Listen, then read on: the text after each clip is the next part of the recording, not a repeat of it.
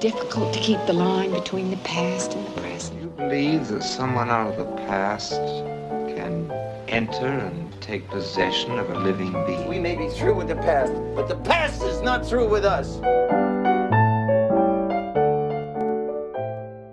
Welcome back to the Next Picture Show, a movie that we've podcasted about to a classic film and the way it shaped our thoughts on a recent release. I'm Keith Phipps, here again with Tasha Robinson, Scott Tobias, and Genevieve Koski.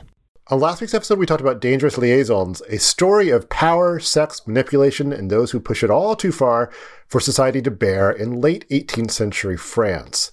For our follow up, we're bringing in Tar, the new film from Todd Field, in which Cate Blanchett plays a giant of the classical music world who comes to a moral reckoning when her habit of using her proteges for sex comes to light on the eve of a creative triumph. And the phrase comes to light is key here.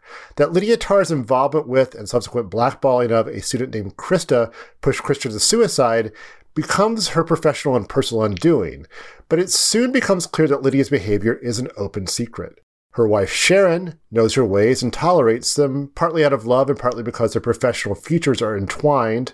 In one scene, Sharon tells Lydia that the only non transactional relationship in Lydia's life is with their daughter, and the film largely bears this out. Whatever affection Lydia might feel for lovers and colleagues is packaged into her need to maintain power and exert the power she has to increase it. But the film doesn't depict her as a monster, or at least not a monster all the time. Lydia emerges as a woman of tremendous talent. She may even have the brilliance to match her reputation. But what, in the end, does that matter? That's one of the many questions Field's film leaves dangling. We'll get into it all after the break.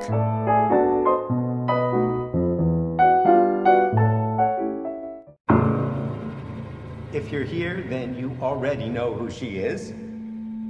Lydia Tarr is many things. As a conductor, Tarr began her career with the Cleveland Orchestra, Chicago Symphony Orchestra, the Boston Symphony Orchestra, until she at last arrived here at our own New York Philharmonic.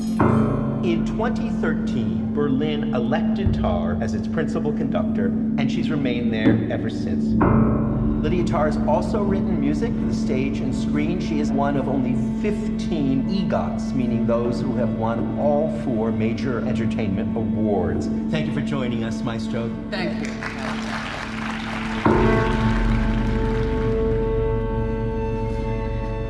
How's the writing going? Not so well. I keep hearing something. Schopenhauer measured a man's intelligence against his sensitivity to noise. Do you ever find yourself overwhelmed by emotion? Yes. Yes, that does happen. So we're to start with this movie. I guess the easy thing to refer to this movie is as a cancel culture film. I almost feel like that's just if you're making a movie about so, so now you kind of have to deal with it in those terms. I don't feel like this is a movie trying to explore or comment on cancel culture so much as like playing out within the environments of uh, or you know social media and current things by which people's behavior is is commented upon and, and, and censured by the public. So I, am, am I am I off there?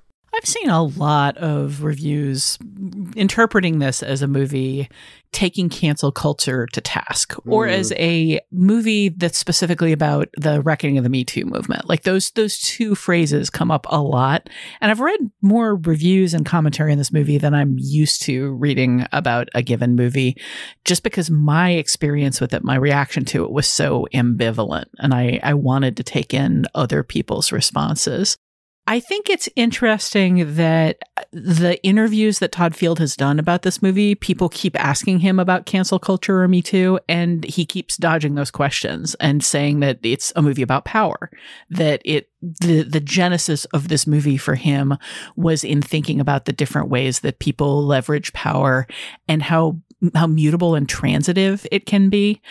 And it seems to me that there are a lot of aspects of this movie that I think are very deliberately ambiguous.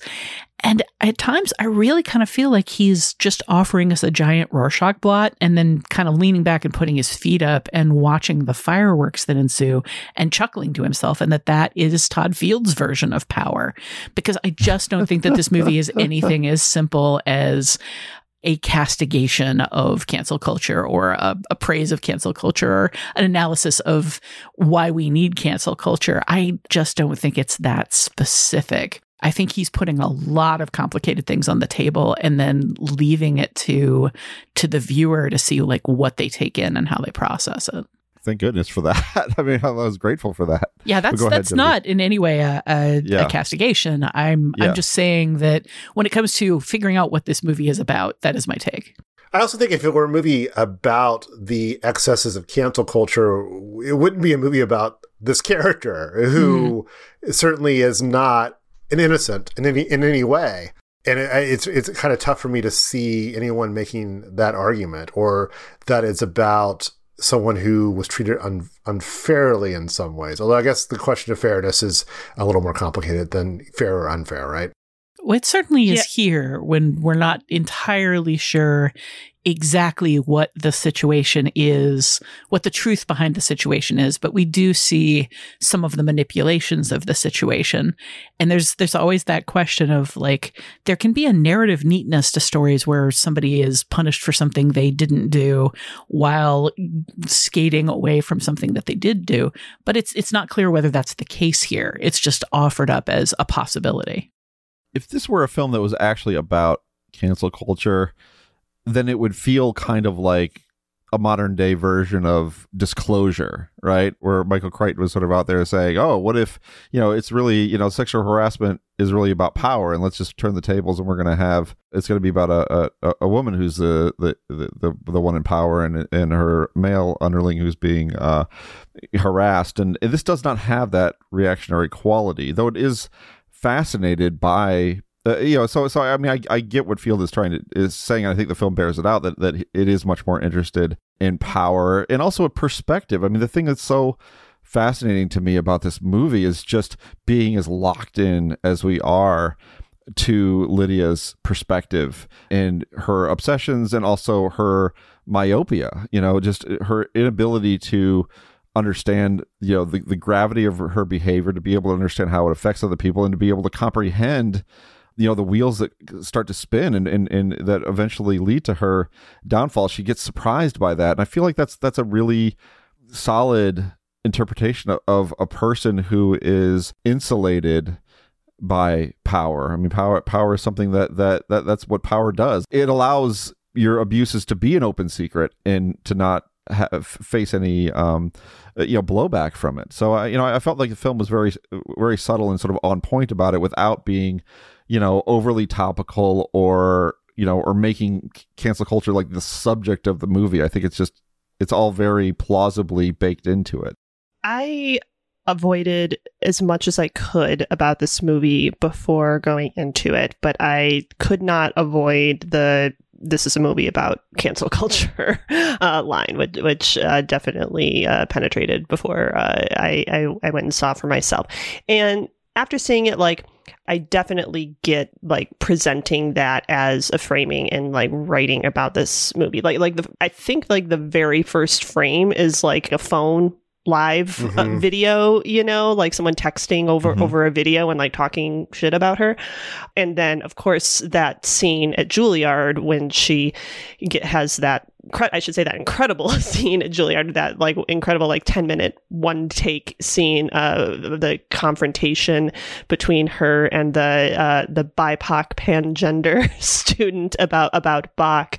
Like watching that, I was like sitting up straight. I'm like, oh, oh, this is to be, this is to be it. You know, the, this is to be where the cancellation happens. And it does to a certain extent. Like that video does come back. But to Scott's point about it be, being a film about perspective, like it, all of that is like very kind of backgrounded for a lot of the film until Lydia can no longer not even ignore it, but just be oblivious to it. And I think like the film is structured again like to be from her perspective and to like kind of not invite us to think too hard about these interactions she is having and to just kind of gloss over them on the way to all these other like character moments. And they're just kind of percolating in the background and creating this kind of growing sense of dread but it's not really examining those incidents in any great detail until again the the end when it all comes to a head and then it's just like an avalanche. And you're like oh this was there the whole time but I wasn't paying attention to it because I was paying attention to Lydia. And that's what Lydia is doing you know like she's not thinking of these interactions in terms of the other people in them. She's only thinking about her herself. She is uh, you know very myopic self-centered person. Like one of my favorite character details there's so many just like smart details in this movie, which I should say I, I really loved. Mm-hmm. But one of like my favorite and I think most telling things is you know, she's kind of haunted by noises throughout this film. You know, there's the screaming woman and, you know, the metronome and, you know, these sort of like you know, hauntings. But in a more sort of direct interpersonal way, there's a couple instances where she is, she puts a physical stop to someone else's like tick that is a result of their discomfort in that situation. There's, a, to go back to that scene at Juilliard, the, the student that she gets in the conversation slash confrontation with, he keeps like jiggling his leg through the whole time. And at some, at one point, she actually like physically stops him from doing it. And later on, uh, it's sort of in her conversation slash firing of the assistant director. He's like clicking his pen nonstop mm. and she takes it from him and stops. And like in both instances, those are the other people in the situation visibly expressing their discomfort and she just sees it as an annoyance. That just, I think, really kind of encapsulates the perspective of this film and how it kind of draws out that perspective in really specific and unexpected ways. But it's not just illustrating her annoyance, it's illustrating her her use of power you know the mm-hmm. the d- taking hold of somebody else's body in order to say stop doing that is just a very it's very much a power move and it's very presumptuous. It's mm-hmm. very entitled. And the fact that you know grabbing the student's leg to stop his restless leg syndrome which that is not helpful and does not work comes back to bite her in a completely different way.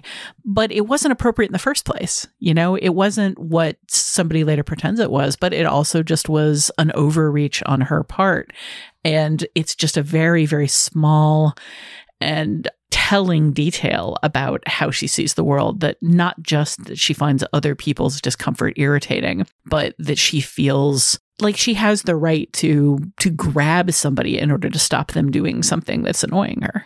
The other side of that that's interesting to me is that is that because her behavior is so known, because it's such an open secret, and because she is as myopic as she is, she can be exploited as well. And I, I really love the character of Olga, this this Russian cellist, this young Russian cellist who who becomes uh, her you know instant you know protege slash you know love interest because Olga n- knows the score. you know, Olga kind of knows what's going on, and it's like okay, I can use this whole situation to my advantage, and also at the same time, kind of like you know, when I need to deny Lydia what what she wants, I can get what I want out of it. And then you know, when when Lydia wants to have some sort of a night with me, I can say I'm going to bed, and then and then of course we see her you know getting on an, on the elevator and and what look, looks like clothes to get, go to a nightclub or something like that.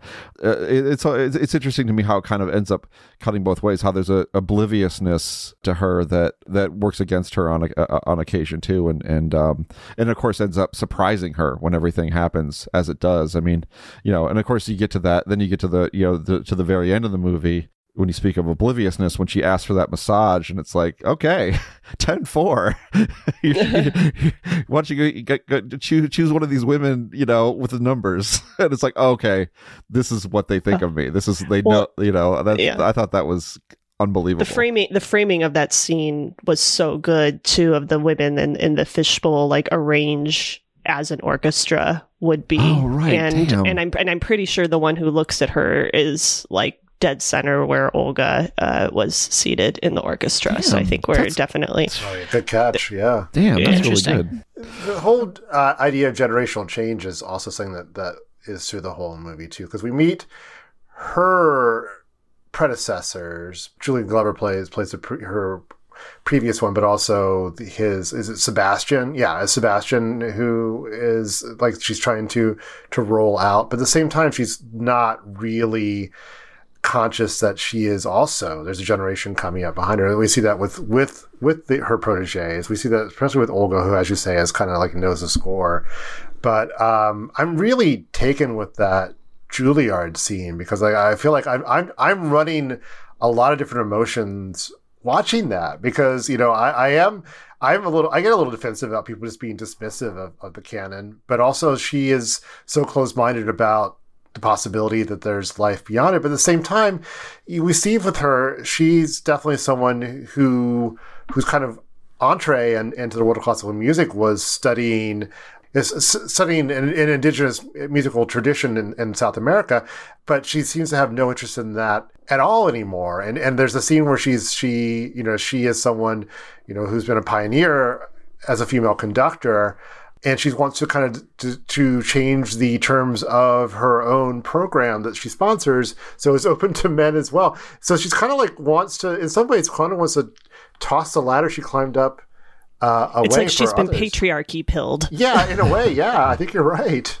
And well, and also in that kind of opening scene uh, with the the New Yorker conversation, which I mean, sort of there's your exposition dump without actually being any useful exposition at all. But I just thought it was very interesting as a way to just sort of go through all the background of this character at once. But you know, during that conversation, there is a question, you know, about you know, being a, a woman in a male dominated, you know, field slash world. And she kind of like gives an answer that is not wholly unfamiliar in, you know, kind of modern conversations of, you know, feminism and the Me Too, Me Too movement of, of, like, oh, I think we moved past that. You know, like it's, it, it is no longer affecting me personally. Mm-hmm. So therefore, it is no longer a problem and then another sort of you know character detail is when she tells the little girl that she's Petra's father.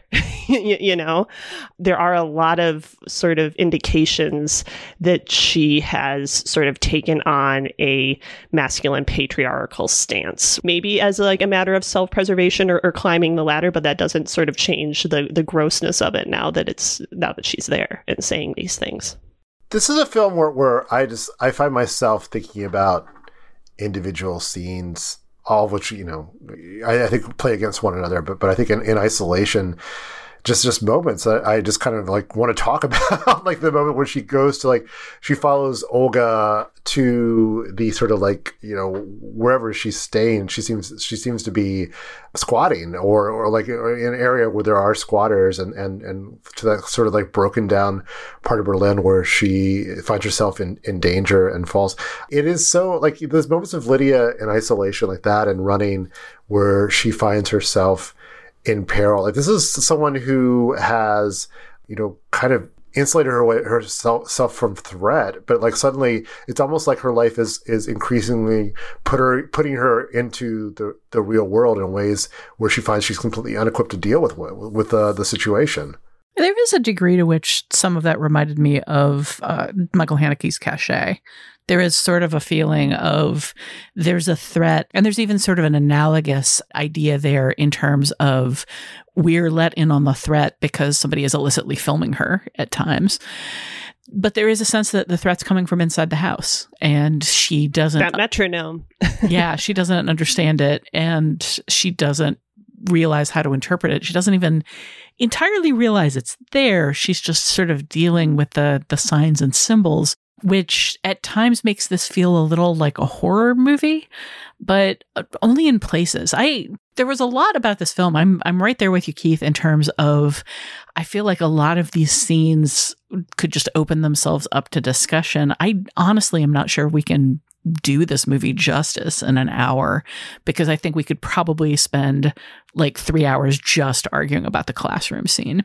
For me, the classroom scene was like that is that's where the movie lost me in terms of caring about her as a person. I thought that her behavior there was so abominable, so unjustified, so smug and elitist and hateful and so unfair in terms of weaponizing her power and using it against somebody in just a completely unprofessional bullying way and the film never won me back on her there were i don't think it i don't think it wants to i know i think we're supposed no, to hate her i mean or do you yeah. think that we're supposed to see things like the video that's edited in such an amateurish and obvious way that then becomes a weapon against her. Like, you don't think there's any sympathy that we're supposed to have for her there? I think No, it's a case No, of, of yeah. it being that that you know the evidence being manipulated and being unfair, but I don't think in any way it just feels like one more contributing factor to a, a, a downfall that was a long time coming. Right. Yeah, well, and and that is already fully in process at that point because the the information about Krista is already like out there in public at that point, and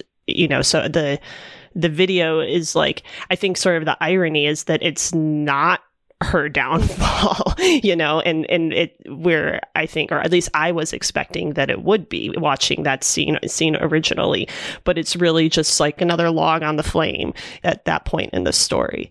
So i did not feel like i was supposed to like lydia at any point. I think the very ending of this film which i don't think we should spoil because it's such a beautiful grace note in case anyone is listening to this. Incredible. like i think just the the humor of that final like the uh humorous irony of it like we're supposed to laugh at her. We are supposed to we're not supposed to feel bad for her in that moment i don't think. So i i, I guess i'm i'm, I'm uh surprised to hear that tasha i thought you generally responded to sort of like difficult hard to like characters so. I think I- also we're not really. can tasha reply first just no, 'cause I, I, no, I'm shutting it down. Well, let me explain to you in the most condescending terms possible why I'm shutting it down. No, go ahead, Tasha. Sorry. I often do like difficult or complicated characters, and I certainly am not on the bandwagon of uh, female characters in particular have to be likable. You know, that little weird bugaboo that we've been fighting over for 20 plus years now.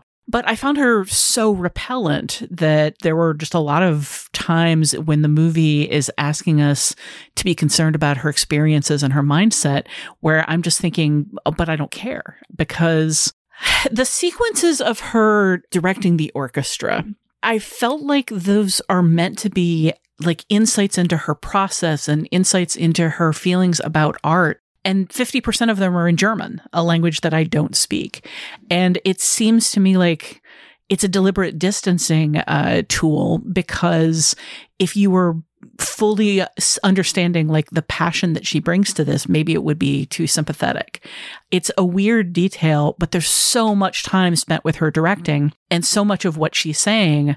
I have absolutely no idea like what she's talking about. Whether what's what's the nuance of these scenes? Are we are we supposed to see her as being like nitpicky about these things or like passion driven? Are we supposed to see her her takes on art as unfair to the the people that she's directing or inspirational i don't know because it's all just a language that i don't speak and it's just it's such a strange decision and i just i kept having that experience throughout the movie of okay i understand that uh, the new yorker interview is a sequence where we're getting a lot of information about her history and her mindset but shooting it as this sort of like talking head back and forth in the driest language possible is just a, a very strange decision to me. I found that scene very tedious.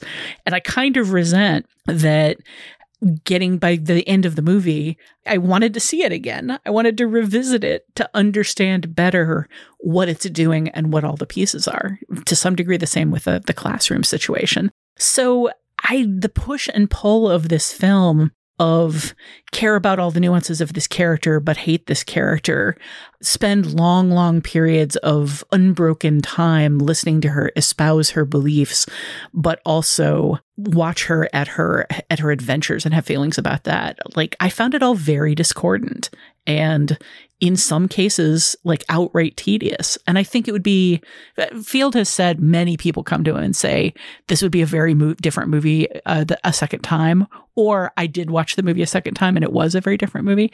And I can see that. And I'm both tempted to immediately revisit it and just kind of horrified by the idea.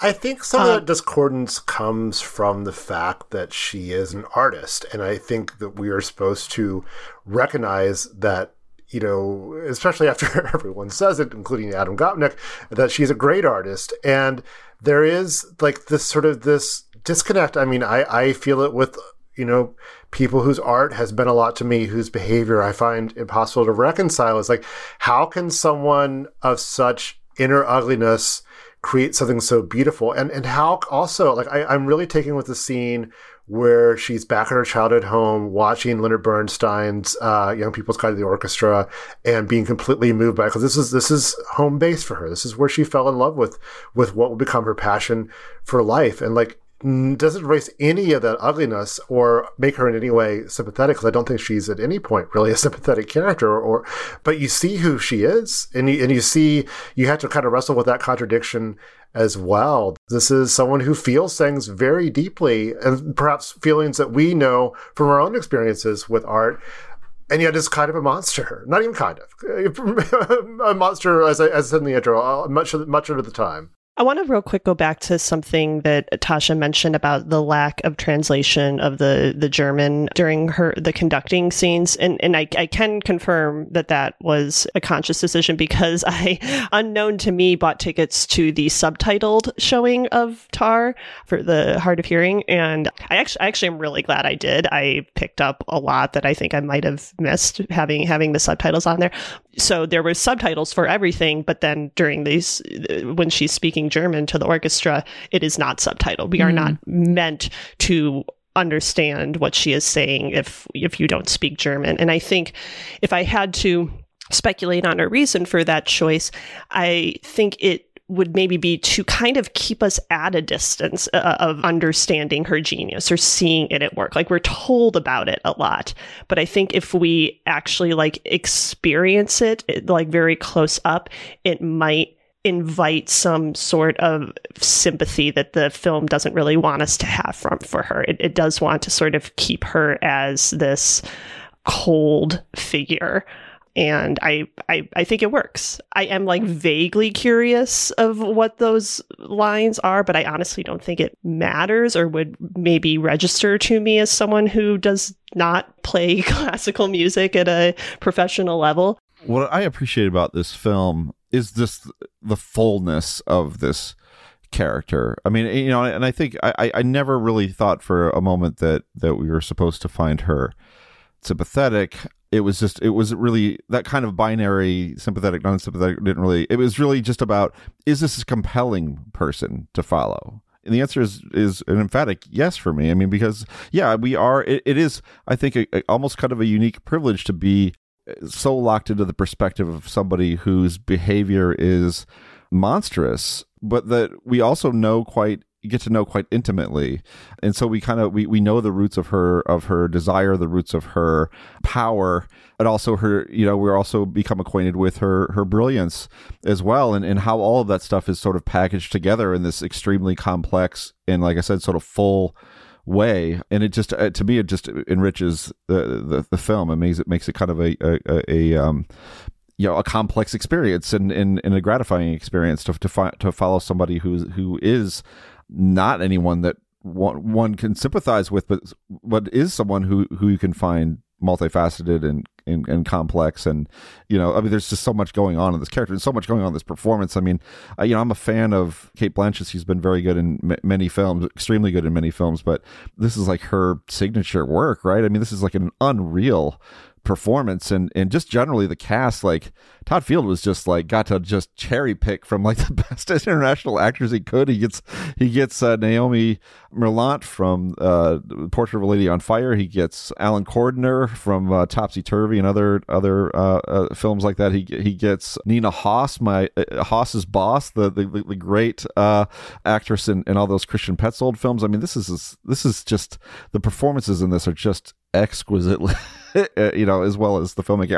I, I i am a big fan. I mean this was my favorite film of the year so far and uh I, I don't know. I just think it's so unusual and and it's so there's so many bold choices in the film but it's also subtle in places too and and uh allows itself to uh give you a, a lot of complicated feelings about lydia even if you you know understand that you know she's a monster in the process of praising the cast, I don't think you should blitz by uh, Sophie Kauer, who plays Olga. Uh, this is her first feature film role, and she I thought she was just like a mesmerizing presence in terms of the kind of power games and manipulations that she's playing as well, but also that just like that breakout moment where she doesn't realize that the group of people who just gave her a job are coming down the hallway as she allows herself a, a moment of ebullience uh, immediately after learning that she got the gig. There's a lot going on in that character as well. And I mean, obviously, Cate Blanchett rules the day. This is a huge performance for her that she brings a great deal to. But I, I definitely don't want to gloss over Sophie Kauer's like premiere, like coming out as an actress, and mm-hmm. I hope a lot more to come from her. And to clarify, she is a cellist. I mean, that that is her primary occupation, or has been until until now. Uh, so that's it's uh, and and thus she was cast as as a cellist. Um, she can she can do her own stunts, I guess is, is the way to put it. Uh, well, we have we can go on talking about Tar. Maybe we should. Let's just cancel. Let's just scrap the rest of the episode. Keep talking about Tar. Well, we no will talk connections about Tar. between these movies at all. yeah, exactly. we we will talk about Tar and Dangerous Liaisons in relation to one another after the break.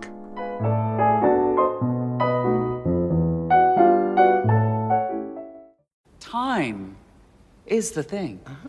Time is, is the essential piece of uh, interpretation. You cannot start without me. See, I start the clock.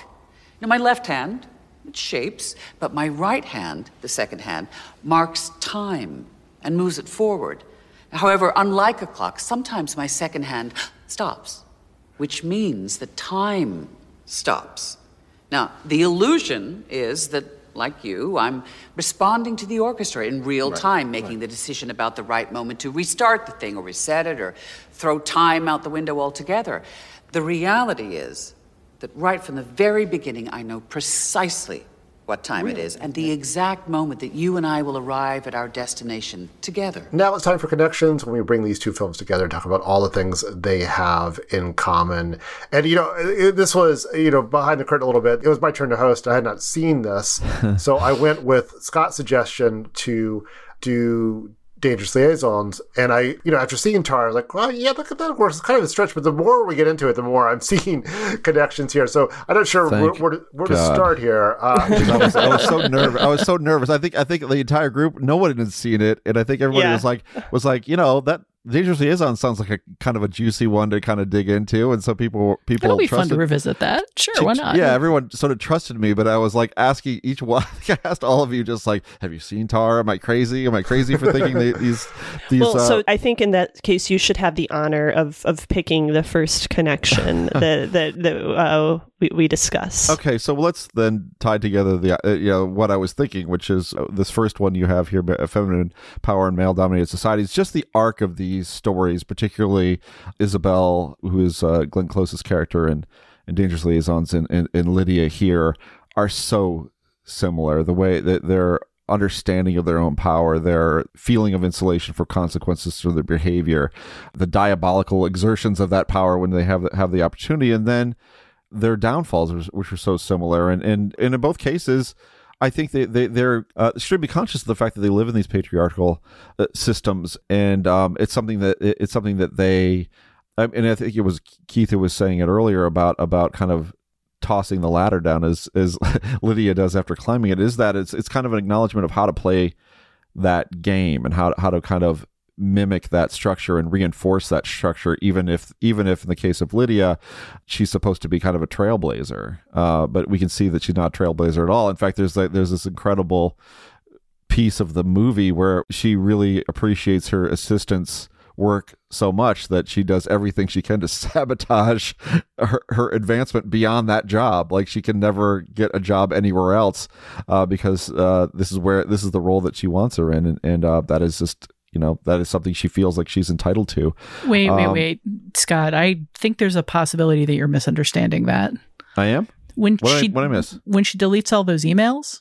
No i thought i thought that she was sending out i thought i thought there was there was a, a thing where the where the uh, assistant was was wanting to get other positions and she was stepping on the uh, on yeah those, no, those you're, are, those you're conflating some things. yeah, yeah those are those are krista's emails Yeah, those Oh, are no. all of the Mhm. ema- the emails that she's trying to like hide the evidence of where she. I like I like I like my I like my I think I think what I I think the thing I misinterpreted would have, would have actually been a pretty damn good little twist. Uh Agreed, um, that would have been brutal. I mean, in I guess Scott's defense, that specific scene with the emails, I think was you know obviously that's that's very clearly about Krista, but I do not that think clearly I thought it was about someone else. I mean, her name Man, is in all of those Clearly To be emails. fair, I, I think she does want to keep adverb for me. Francesca in her place working for her, but, but Ex- that's ex- not, exactly. Yeah. Okay. But Yeah, I do like- like- think her. I mean, she she does prevent uh, Francesca. She she does not give Francesca a promotion that Francesca thinks she deserves. There you go. I thought that that was less about wanting to keep her in her position and more about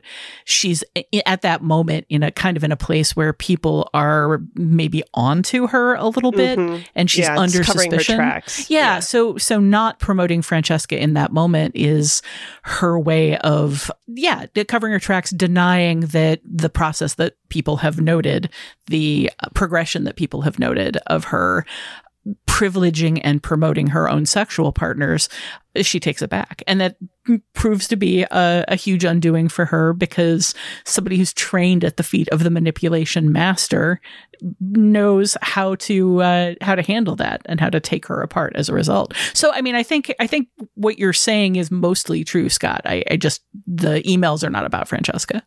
Well, they're about Francesca, and that I think we're meant to believe that Francesca is the one that leaks the emails that that lead to the deposition. And Oh, she's sort of- unquestionably the one that uh, Yeah. edits the the video and sends it.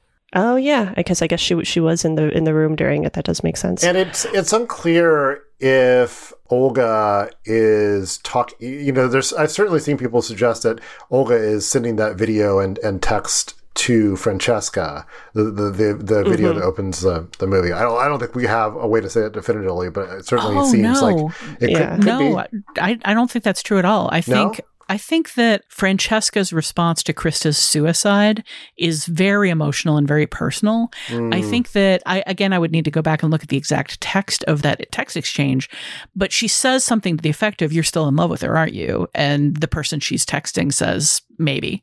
I I think that that's her texting back and forth with Krista, who she is still very much in contact with, as we see from her email. Oh, so Uh, you think it's Francesca doing the video, not Olga? Got it. I think it's Francesca on the plane and she's there Mm. as her assistant, but she's still talking with Krista. This is before Krista's death. Got it. And this is turns out to be an indication of the relationship that they still have, I'd which is that. why she comes apart and then turns even more so on Lydia after Krista's death. Yeah, I guess it wasn't clear to me that, that where that was chronologically, but but I think that's a pretty good explanation. Because because there is another text exchange much later in the film after things have started to to fall apart at that book reading, signing, whatever. Um, and I think that one is Olga.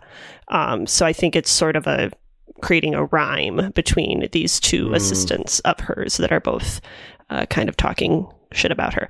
But um, to bring it back to this actual connection with Dangerous We're Liaisons, Dangerous Liaisons we're I- talking yeah.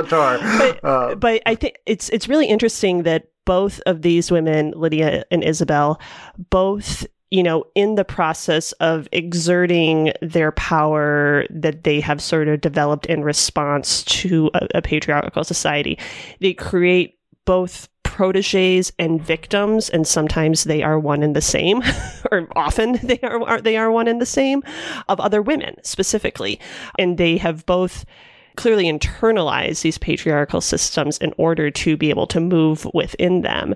And I think we're kind of meant to read both of them as having been poisoned by them to an extent and passing that poison on to the other women in their lives. I think that is a really great point. The fact that their their victims are their proteges and vice versa. And I think to carry it a little further, I think they both have a desire. They both have manifestos about their place in society as women and how they've upended them and, and where they've gotten to. They both have these speeches that are declarations of their their power and success and how they've navigated things and won.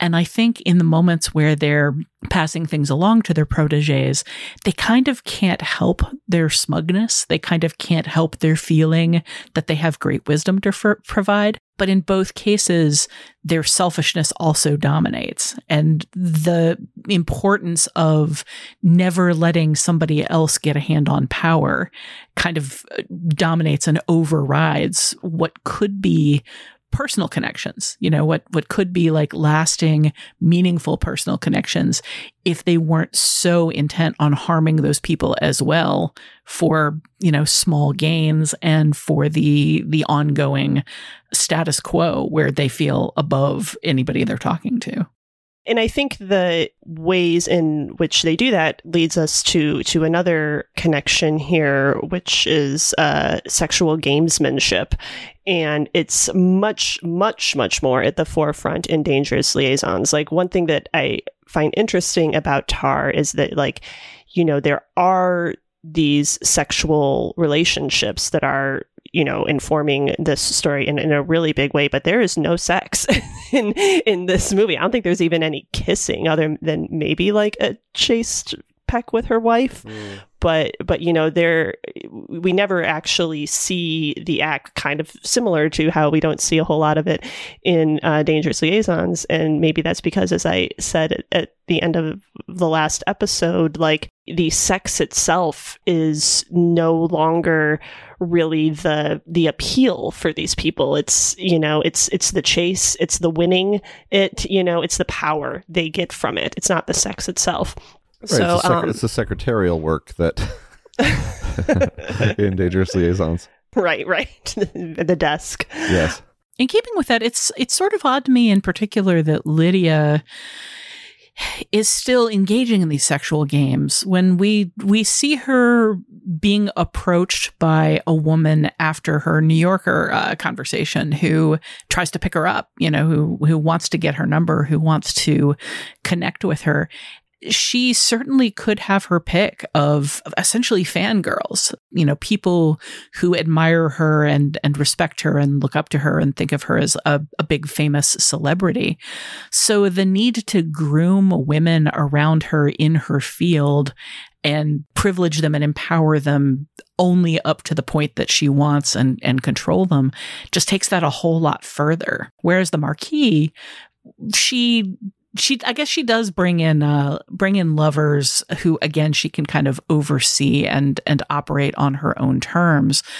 But there just seems to be much less of a sense of maybe enjoying sex or being interested in sex, which I think that Lydia leaves her lovers at a distance in part because of the power dynamics, but it, it does seem like she's hungry for that connection in a way that I'm not sure the Marquise is.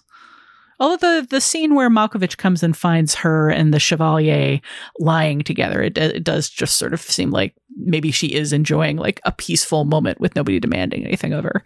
Uh, I don't know how much that's sexual or reflective of their sex life and how much she's just enjoying being to chill. Be, to be the ri- you know, it's a pretty boring time to be uh, the idle rich. I mean, that's kind of just something to do. So maybe maybe there are a lot of aspects of the of you know sexual gamesmanship, including the sex that they that they like. But but yeah, you're right right right in both films. De-emphasize it to a to a degree, though. Though there is a certain amount of lust or sexual pursuit that that Lydia is engaged in that she's almost is compulsive like she I think she even as myopic as she is she has to know that she's endangering herself to some degree right Well, I mean, especially at like at the end when she's inviting Olga out, it's like, girl, what are you doing? Like, This is already out there that you do this. Like, like Olga's clearly onto you. I'm curious if you guys think that Olga like was never impressed with what Lydia was putting out there, or if she had a change of heart when the Krista story started percolating. she struck me as never impressed to me Yeah. she's, She's tough cool. to read. She's, she's very Russian. she's and she's, She's yeah, very, very Russian. She's very Russian. She's very, uh, very cool and kind of like. I just don't feel like she's at all swayed by, or like, uh, you know, she's not really under Lydia's spell in a way that that, that another Yeah, protege like- like- might be. like like she came to cello via a YouTube video. I love that that like early conversation between them. It just like draws such a stark distinction between sort of how they view and navigate this world and, and a gener- a huge generational divide too you know i mean lydia's you know mentor is leonard bernstein and olga's is youtube you know, but, but, it's but that- they're know, both it's not that- watching videos but they're both coming Right. to it through through That's watching Th- videos That's a good point. Yeah, yeah. And like I didn't you, think get- of you that. know, Lydia is wasn't always Lydia. She was Linda, right? And, and like she was just Yeah. a, a kid in in uh, in New Jersey, I, I I assume, or um or you know somewhere somewhere that was not New York City. You know, I I think it was Staten Island. yeah, well, yeah. There you go. Wa- Watching watching Leonard Bernstein and, and being it's, it's it's her generation's equivalent of of discovering classic mu- classical music via YouTube, even if she doesn't see that connection. I am sort of curious what you all make of uh, somebody at work who wanted to, really wanted to discuss Tar with me. Specifically brought up that element of her being revealed as coming from a working class background because uh, it can very much come across as kind of condescending, as you know, l- well, look what she rose up from, look what she rescued herself from, or look what she's fallen back to. There's a uh, kind of a condescension, I think, in the way that that house and that neighborhood are portrayed. We don't really get much of a sense of who the Marquis was before she is what she is, like what her what her husband was like, what her relationship and her life were like. Apart from that comment that she makes about being thoroughly done with being given orders, which maybe suggests that her her home life was not lovely before her husband died, which makes me for the first time wonder exactly how her husband died. Hmm. But, you know, Lydia, we just get this one small glimpse of what her life was like and how her her existing living family sees her and it's none of it's particularly pleasant did you did, did you see that as condescending how did you interpret that I think it's condescending to assume that a working class background is something that a character would be ashamed of. That is not how I read that scene at all. Like, I think it was just the way that it was framed, it was just meant to show us how far Lydia has strayed in her success from where she began. Like, even the colors of that scene are entirely different than the palette of the rest of the film. You know, like, we only see Lydia in that point in these very kind of sparse, cool, modern, Teutonic environments. You know, even that that symphony hall is like incredibly just, you know, modern and stark.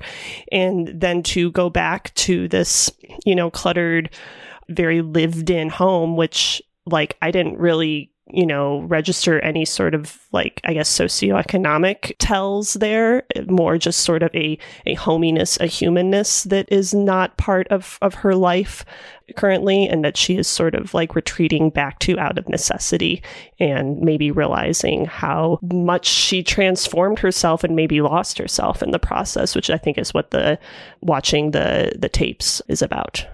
I definitely interpreted her brother in terms of his his accent, his dress, his kind of obvious disdain for her pretenses uh, in changing her name, which like Lydia is not exactly the most uh, pretentious possible name. Like he just the way he kind of drips with disdain uh, addressing her. I I took that all as uh, meant to be very accusatory about the background Sure. and the family she came from. She's also changed her last name um, to stylize it with the accent mark over the A and dropping an R. I, I believe at one point you see a diploma or something with with her, with her with the full T A R R on there. Mm-hmm. Man, a lot of details in this movie. Yeah. Yes, for sure. Here's something a, a connection I kind of alluded to above is that both of our protagonists' downfalls come not because they break the rules, but because they break the rules too much, too far. They push things. They they they, they take acceptable behavior like a step beyond what society will allow. Like it is kind of satisfying in some ways to see Isabella booed at the at the opera, but there's also a, certain amount of hypocrisy. Like you know, they knew she was no good. They didn't know just how. They, but she became unacceptably no good. Uh, Beca- she became publicly no good. Like, uh, you know, her the letters were published. Also, so, is that you know, but is that true? I mean, they knew that the Valmont was no good. He had a, a reputation, but all my indications of her reputation are that you know she's considered wise and generous and giving. That's why people Mm. come to her for for advice. I don't think she's got the reputation as a a monster because I think she's been a lot more careful, which she specifically kind of says to Valmont is like women have to be a lot more careful than you Yes. do. Perhaps I, I I sort of understood it to be a situation where where everyone is hypocritical in this society, mm-hmm. and like she, but she got caught, you know. And with with, with Lydia, you know, there's obviously a what comes out about her, particularly this the suicide. You know, it is it is way way beyond the pale, but at the same time, and perhaps it wasn't publicly known, like Adam Gopnik and, and the crowd at the audience may not have known that Lydia had a reputation, but certainly in the circles, her professional Mhm. circles had a, had a reputation as well. It just became, as you say, publicly unacceptable. I wonder if part of the unacceptability, though, there is that society loves a martyr. And in both of these films, the emotions shift not necessarily because the character's doing anything different, but because suddenly she's on the wrong side of someone young and beautiful who died. I guess Valmont is not as young and beautiful as some other people in that movie, but he still does have his adherents. And now that he's dead, he's a, a very different kind. Now that he's tragically and beautifully dead in somebody's arms, forgiving him for the crime of having uh, murdered him, suddenly that is just much more of a, a beautiful focus. Much as, as Krista is a much more important and beloved figure after she's dead. I, I think in both cases, public opinion shifts specifically because somebody was uh, martyred to get there.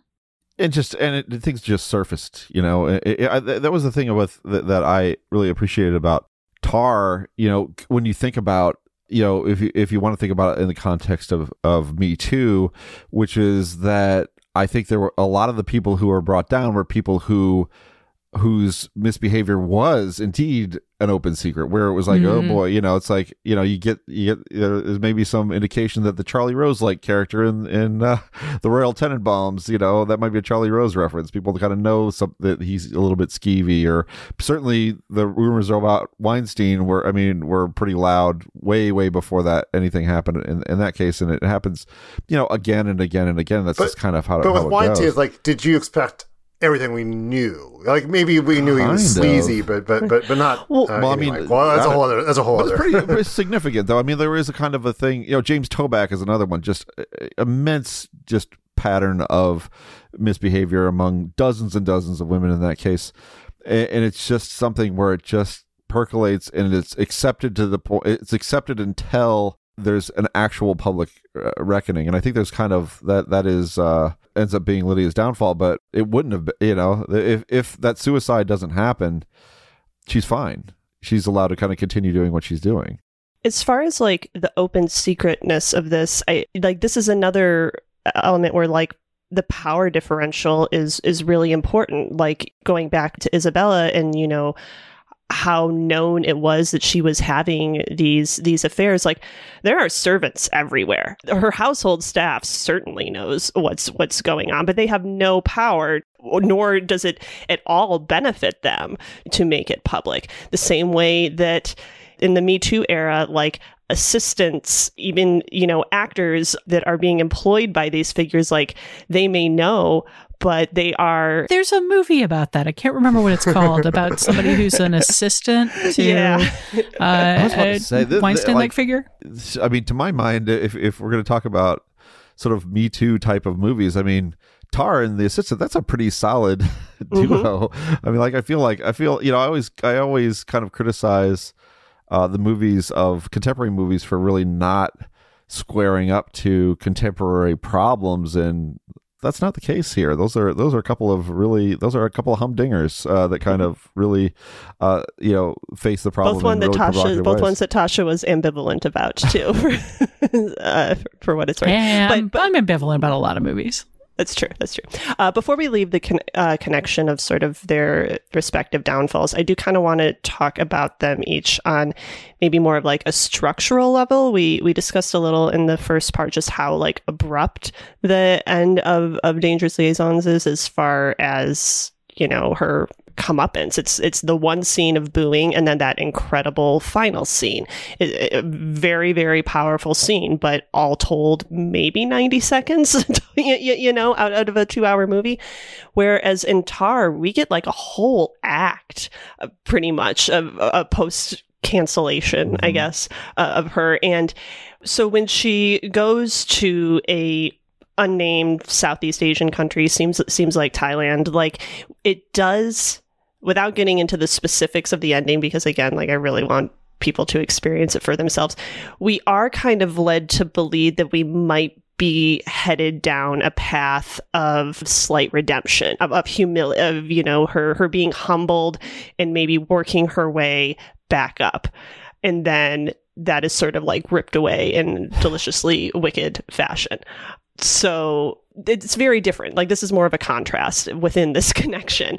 But I think like both approaches that like very short but powerful single scene and this more extended sequence that has its own sort of arc and does its own sort of manipulation within it. Like they are both very effective, just in very different ways. I will say, as far as that final scene in Tar goes, people are definitely interpreting it in extremely different ways. I think it's yet another Rorschach blot. I've got somebody writing about it for me next week who thinks it's a much, much more positive ending uh, than people are interpreting it as, which I, I think is very interesting.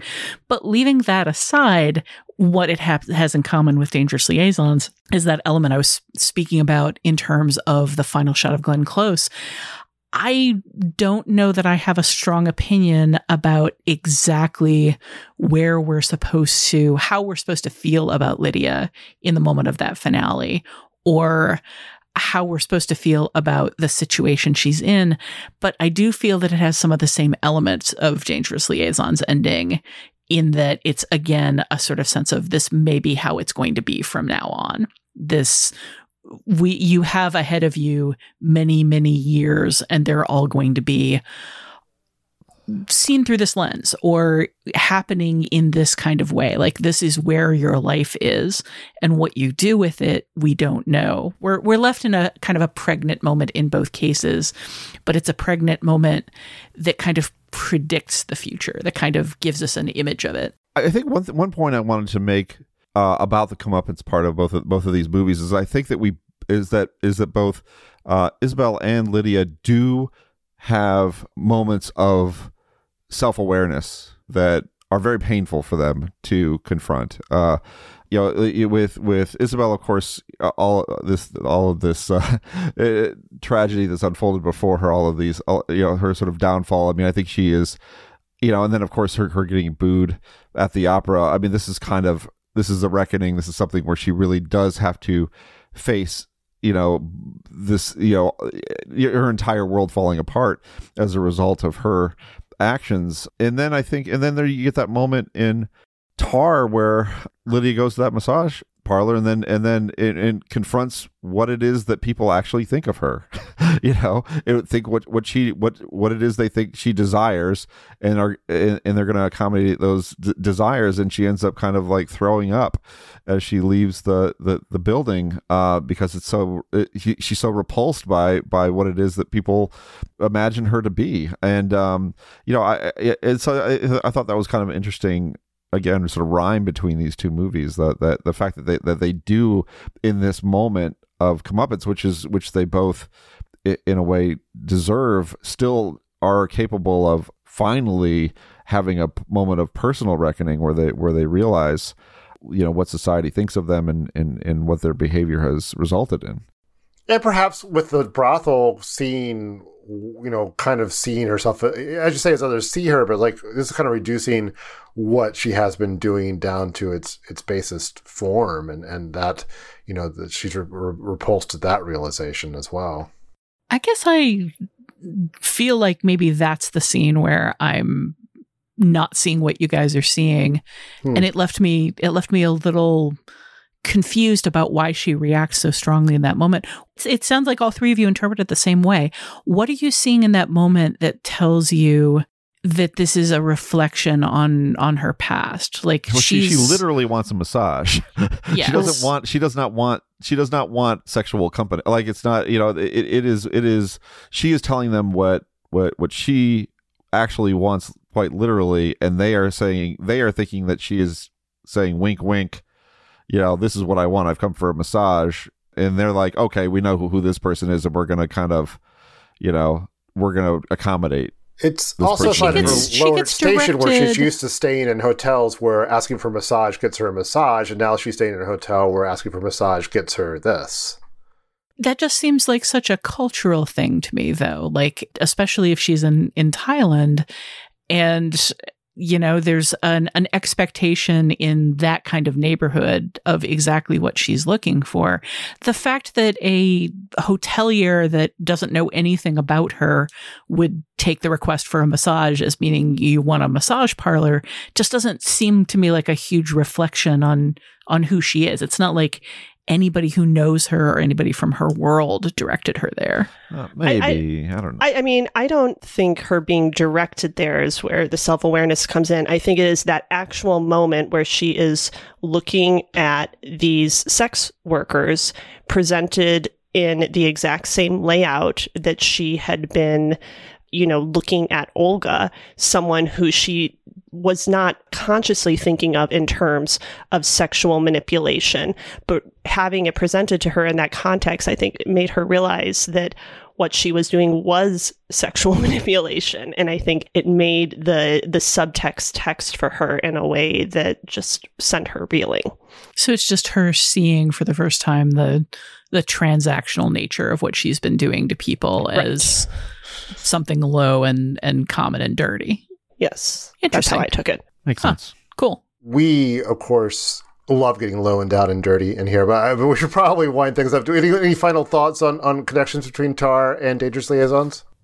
This is a, a huge cheat, I think, but we didn't get to it in the tar segment. So I'm just going to throw this out there. Both of these movies have their credits at the beginning. And Oh, one right. of them Mm. is Yeah. has its credits at the beginning because it's a movie from the 1980s and that's how it was done back then. And the other one has its movie its its credits at the beginning and it's a huge anomaly. And they're also backward in terms of uh, how they they roll.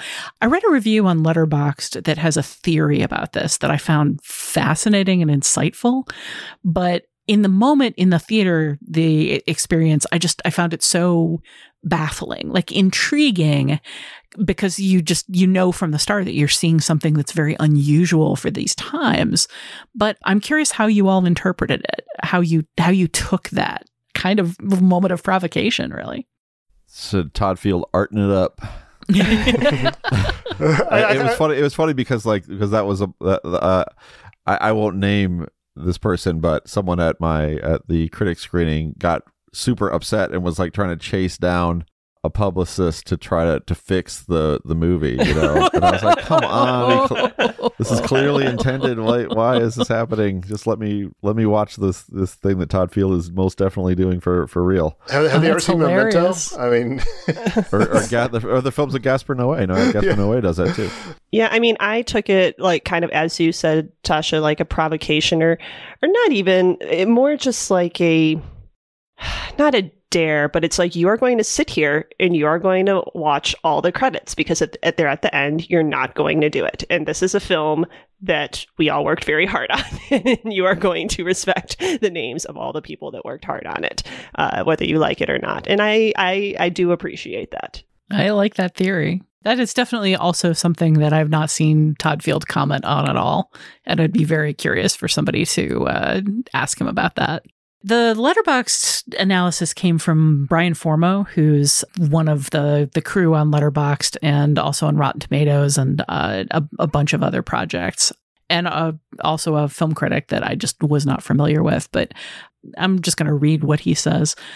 The opening credits start backwards with members of the crew that generally are at the very end of the end credits, like catering and production units and assistant editors. This is a movie about how an ego can grow too big and turn to manipulation when one's role gets too much credit in a collaborative field. An orchestra is like a film set, and most collaborators get shoved to the back of a program or the end of the film credits. While this adds to the movie's runtime up front, it's a fitting gesture for the movie you're about to watch. I think that's really insightful uh, again, I would love to hear Todd Field talk about this. I don't always want uh, directors to explain themselves, but with decisions this unusual, I yeah, I just I kind of I kind of wonder. I he obviously did it for a reason, and we could guess all day at those reasons, or come up with elaborate and thoughtful interpretations of those reasons. But I, I, I, I just like want to hear him. It's pretty yeah. good. Yeah, yeah, good for no, you, Brent Formo. Like yeah. yeah. Well, we are going to have to roll credits ourselves pretty soon. Uh, we should have done that at the top of the show. Yeah, we should have. Yeah. Like, yeah, it's not too late. Uh, let's hey, let's let's. we, could have, we could have talked for two and a half hours instead of if we'd done that. uh, well, anyway, Dangerous Liaisons is currently uh, rentable through the usual services and is available on Blu-ray and DVD. Uh, Blu-ray has a audio commentary with Hampton and Frears, which I have not listened to, but it sounds interesting. Uh, Tar is currently in theaters. We'll be right back with your next picture show.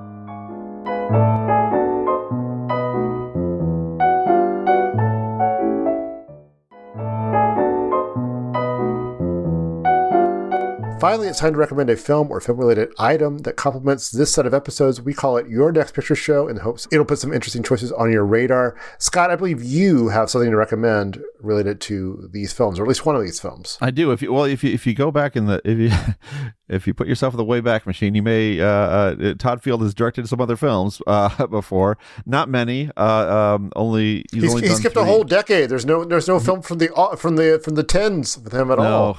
No, none at all. And you know, so he, so uh, I he his first film is in the bedroom, and uh, it's a film I admire a lot, and it was the, and I happened to see the world premiere of that film. That was the only Sundance.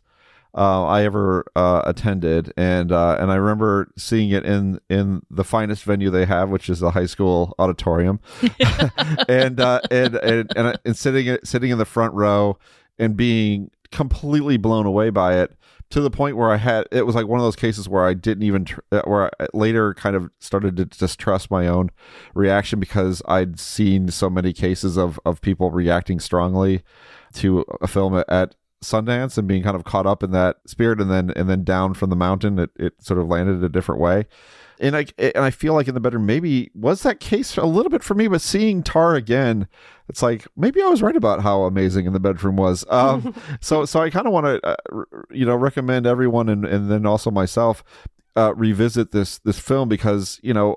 Uh, I have to say, you know, when I go to a festival like Sundance or, or you know, or you look at something like Tribeca, there's a lot of damn films by actors turned director, and it's not those they're not generally exciting events. But in the bedroom is one that strikes you right away as as the work of somebody who has great ambition as a, as a director and, and it has a very stately sort of three act structure it's very strongly connected to you know sort of its new england setting and it and it and it moves through these little distinct acts. I mean, it starts with you know it stars Tom Wilkinson and, and Sissy Spacek. They're the parents of, of a character played by Nick Stahl, and you know he, he's their only son, and he's a, he's an adult, and and he's you know sort of on his way to a, a, happy life with someone they don't necessarily approve of, played by Marisa Tomei, but nevertheless, they're highly invested in this young man.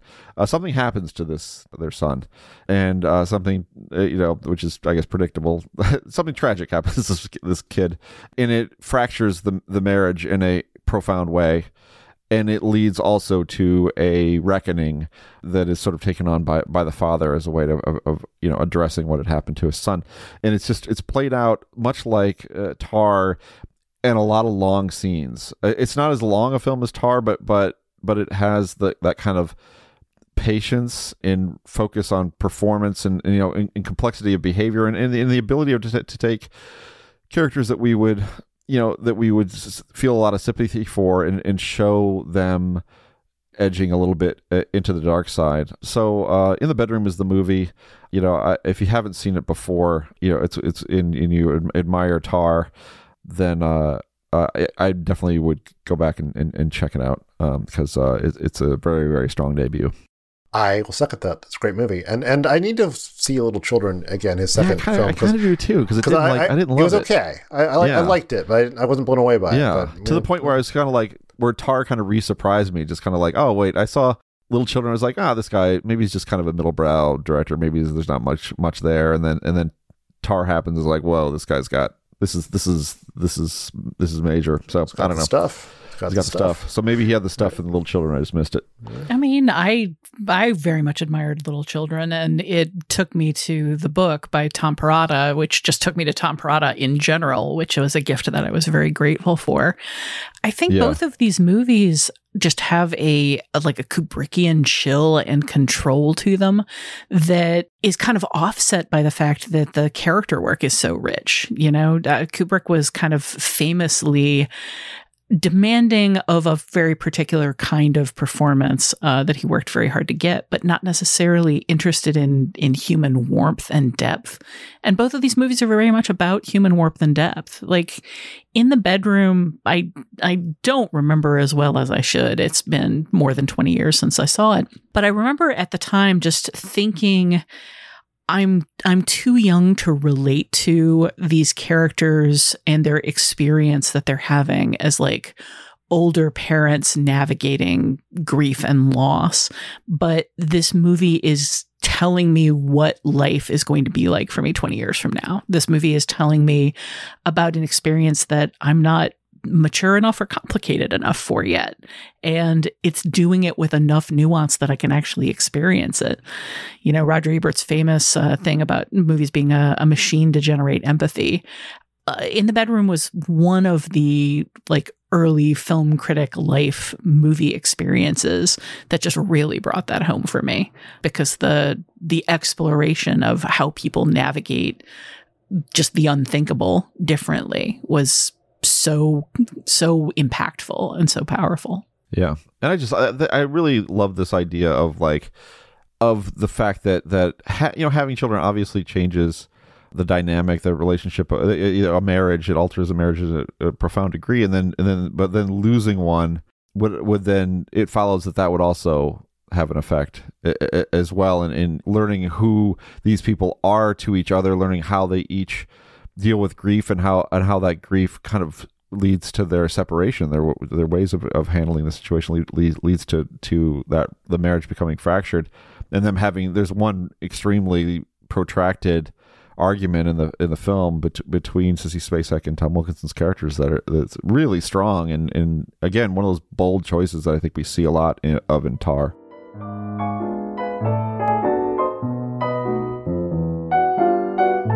That's it for this edition of the Next Picture Show, but we'll be back next week with a new pairing. Scott, want to set us up for our episodes releasing on November 15th and 22nd? Martin McDonagh's new movie, The Banshees of Inisherin, his follow up to the dark crime drama Three Billboards Outside Ebbing, Missouri, follows two old friends, played by Brendan Gleeson and Colin Farrell, living on a remote Irish island and navigating a dramatic friend breakup as one decides he isn't speaking to the other anymore. It's a bleak and bloody comedy where discovering the secrets behind their history and their fractured friendship is a lot of the fun of the film. Naturally, it reminded us of the previous film these three men made together, 2008's In Bruges, where the two men again play Irishmen who have been friends for a long time, now navigating the bloody breakdown of their relationship. Except in that case, they're both playing hitmen, and one of them has made a terrible, fatal mistake. They're very different movies in tone and focus, but they both lean on clever, complicated scripting and secrets, and they feel like variations on a theme. We'll look at how well they match and how widely they differ in the next installment of the Next Picture Show podcast. For now, we welcome your feedback on both Dangerous Liaisons and Tar and anything else film related you'd like to talk about. Email us at comments at nextpictureshow.net or leave us a voicemail at 773 234 9730. Before we close out this week's episode, where can you find everyone these days? Genevieve? I am the TV editor at vulture.com, and you can find me on socials uh, under my name, Genevieve Koski. Tasha? I'm the film and streaming editor at polygon.com. You can find me on Twitter at Tasha Robinson. Scott? Uh, yeah, so the uh, you can uh, find me uh, mainly on the Reveal, uh, the uh, newsletter I do with Mr. Keith Phipps, and you can find me at the New York Times. I just did kind of a my first big feature in a while on on the Amazon show The Peripheral, and I'm also writing for Vulture and and The Ringer and other fine outlets, The Guardian, and you can find me on Twitter at, at, at Scott underscore Tobias. Keith. Uh, yeah, well, I'm, I'm also on the reveal.substack.com with my partner, Scott Tobias, who you just heard from. Hello, Scott. Uh, yeah, well, I write for a bunch of places. You can follow my, I, I tweet it all out on, on Twitter if that's still around when this episode releases, at kphipps3000. Uh, you can find my work at places like uh, GQ, The Ringer, Vulture, and TV Guide, and other fine publications. You can stay updated on the Next Picture Show at nextpictureshow.net and on Twitter at, at nextpicturepod. Get bonus content and open discussion at patreon.com slash nextpictureshow. And as always, we appreciate your rating and reviews on Apple Podcast or wherever you listen to the show. Thanks to Dan, the Bake Jakes for his assistance producing this podcast. The Next Picture Show is proud to be part of the Filmspotting family of podcasts. Please tune in next time.